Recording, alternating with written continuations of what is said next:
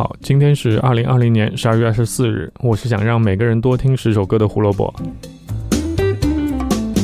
胡说音乐历史节目每天更新，想知道每天的音乐小故事，记得关注我们在荔枝和网易云上的账号。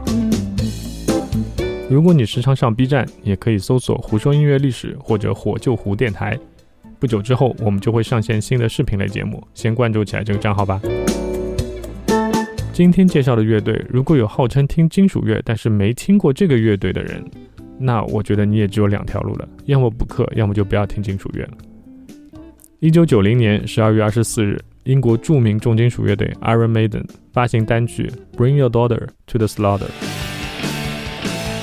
这个名字一听就不是什么好东西，对吧？把自己的女儿献给屠杀，什么乱七八糟的。但如果我说这首歌是写给美国著名的恐怖片系列《猛鬼街舞》的原创歌曲，可能我们听起来就觉得好像也没有那么奇怪了，对吧？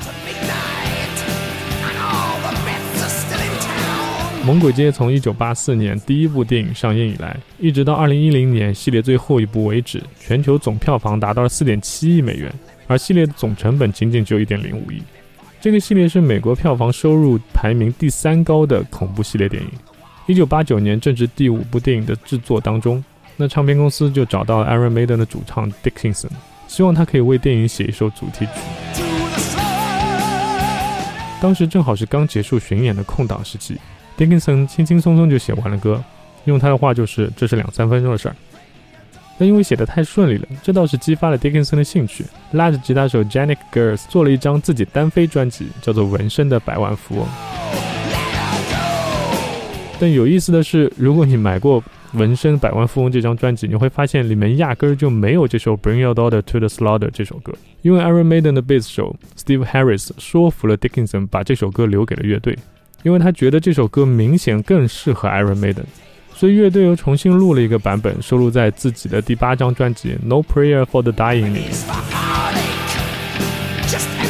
实证明 Steve Harris 的眼光还是很独到的，为电影制作的第一个版本被授予当年金酸梅奖最差电影原创歌曲奖，但是 Iron Maiden 的这个版本却在第二年拿到了英国单曲榜的第一名，而且这还是 Iron Maiden 第一次拿到英国单曲榜的冠军，对应的专辑也拿到了英国专辑榜的第二名。但事情接下来就开始变得有点尴尬。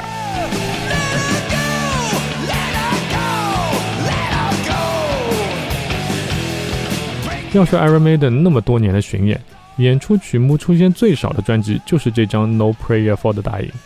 哪怕是冠军单曲 Bring Your Daughter to the Slaughter 也只有在一九九三年跟二零零三年的巡演当中才看见过。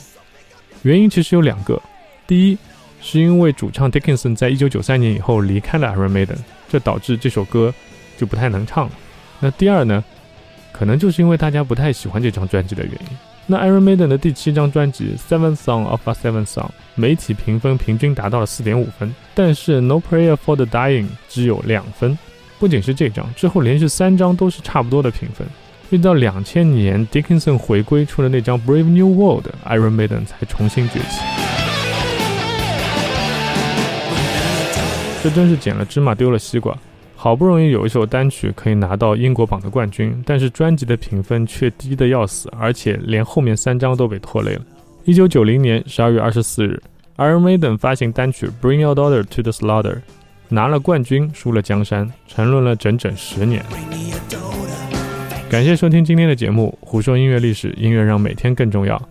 在这里要祝大家圣诞快乐，希望能玩得开开心心。那明天圣诞节我们讲什么好呢？当然是讲圣诞歌曲了，对吧？明天见，拜拜。